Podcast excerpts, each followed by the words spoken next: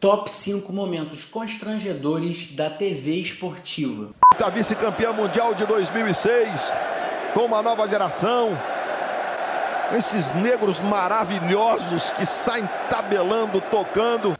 Eu que sou pernambucana sofri lá no Corinthians. Um monte de buriçoca que para vocês é chamado de pernilongo, né? Vocês não chamam a gente muriçoca. é o técnico do São Paulo, né? O muriçoca é o murici, né? É. Um monte de muriçoca. Eu fui comida lá pelos muriçocas. eu sabia que eu não poderia falar essa frase. O arquiteto italiano que construiu a basílica foi cego por Ivan o Terrível, porque a basílica ficou tão extraordinária que ele não queria que o arquiteto fizesse algo tão belo. E diz a lenda que ele foi cego por Ivan o Terrível para que jamais fizesse algo tão bonito. Legal. Muito bem, vamos falar do jogo aqui em Viena, então. Nós estamos com uma hora menos. Eu pensei que você fosse fazer um comentário mais efusivo. O São Paulo também está perto, de acordo com o atacante argentino Milton Caralho. De... Vai ser difícil, né? Bom, mas você não precisava encher a boca também para falar, né, o nome dele, pô. Agora é... se vira. Se Milton vira. Caralho, tem 27. Ainda repete. Se, se vira. Se vira. Não, você falou com entusiasmo. Ele defende o Tijuana do México. Carmona, você que é um apreciador de música pop, tá tocando o que agora? No Giuseppe Meazza. Eu não faço a menor ideia. Rihanna, Lédio. Quem? Rihanna. Legal. Valeu, Rihanna. Entrada em campo, Napoli. Iago Pikachu, tabela com o Andrei na direita, avança e cruza sem direção. A bola vai longe do gol do Diego Cavalieri. E segue 0 a 0 o jogo aqui no Newton Santos. Opa, parece que tem gol na rodada. E olha, Matheus, ó, é um gol que mexe bastante aqui na tabela de classificação, hein? 1 a 0 para o Guarani no brinco de ouro da Princesa. Gol de Lucas Crispim. Esse resultado vai mexer.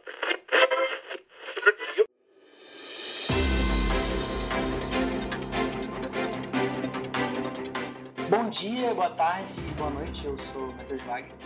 Eu me chamo Thiago. E a gente queria começar o jornal dando uma dica para as plataformas de streaming. É que seria muito maneiro a gente assistir uma série sobre o futebol brasileiro. É, aqui a gente tem entretenimento infantil, né? Por exemplo, um cachorro entrando em campo e driblando meio time, ou até mesmo, né, quando os atletas têm que deitar ali no gramado porque um enxame de abelha ou de marimbondo resolveu invadir o campo. É, e a gente teria também uma pegada muito mais emotiva com a questão das vendas de atletas menores de idade para clubes ligados ao narcotráfico e também todo o drama do treinador que fala que tem o melhor elenco do Brasil, mas toda semana toma goleada. É diversão garantida para a família toda. Bom, e agora vamos para as notícias. Bom, seguindo a onda aí de artistas como Snoop Dogg, né, que agora é Snoop Lion, e a MC Beyoncé, que agora é Ludmilla, o artista pop barra subceleb se não fosse por 2019 ter ido parar lá na fazenda com a Jojo Todinho, o Gabigol mudou seu nome para Gabi. Dá sua opinião pra gente aí, Matheus. É, Thiago, ele não afirma, mas todo mundo ali nos bastidores sabe que o atleta é um exímio jogador de FIFA e ficou puto, porque não tem cartinha dele lá, já que o Campeonato Brasileiro não é licenciado. Aí numa dessa ele mete Gabi na expectativa de alguém pesquisar por ele e confundir com o jogador do Atlético de Madrid, e ainda tentar arrumar uma vaga na Europa. É, isso aí é coisa dessa geração Y, Z, W, sei lá já em que porra de letra que tá.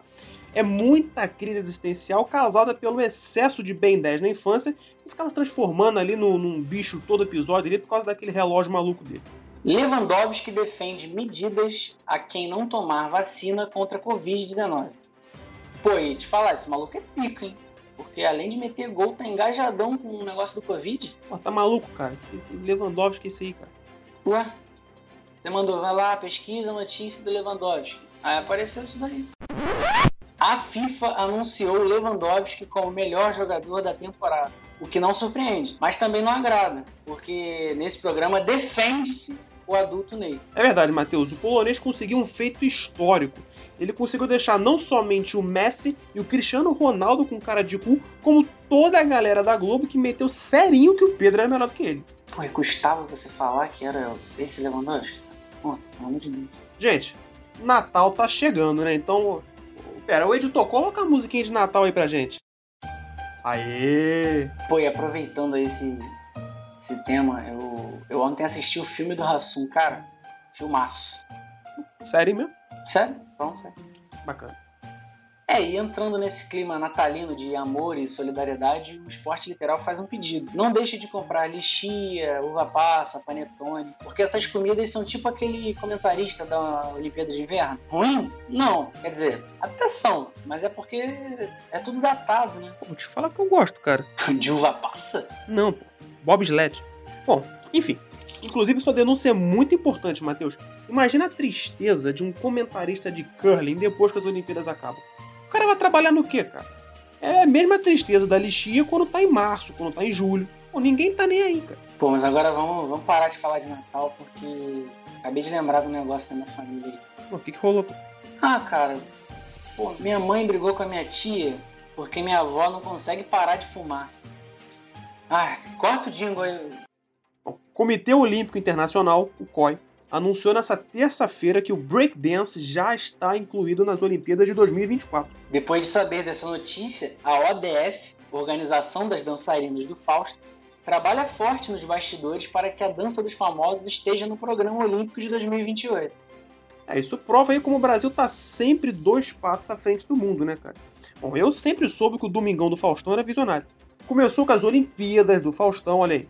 Passou pela dança dos famosos e ainda teve aquele que pra mim foi o esporte mais subestimado dos últimos tempos. A competição de cachorro, que era chamada de cachorrada VIP.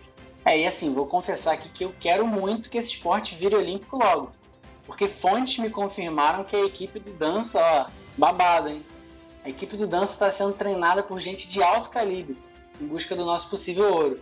São eles Ana Botafogo, Carlinhos Jesus e Antônio Fagundes. Tô vendo também que o Brasil não vai ganhar merda nenhuma, né? Esse negócio de Olimpíadas aí só dá Estados Unidos, Rússia, os caras ganham a porra toda. Mano, isso é sinistro, porque assim, todo mundo sabe que o Brasil não, não vai pra frente. A Rússia injeta coisa de proibida na veia. O Brasil é, no máximo, a gente toma balinha na festa, a gente toma um. Tinha que botar o Capitão Nascimento pra treinar a galera aí. Não, com certeza, imagina.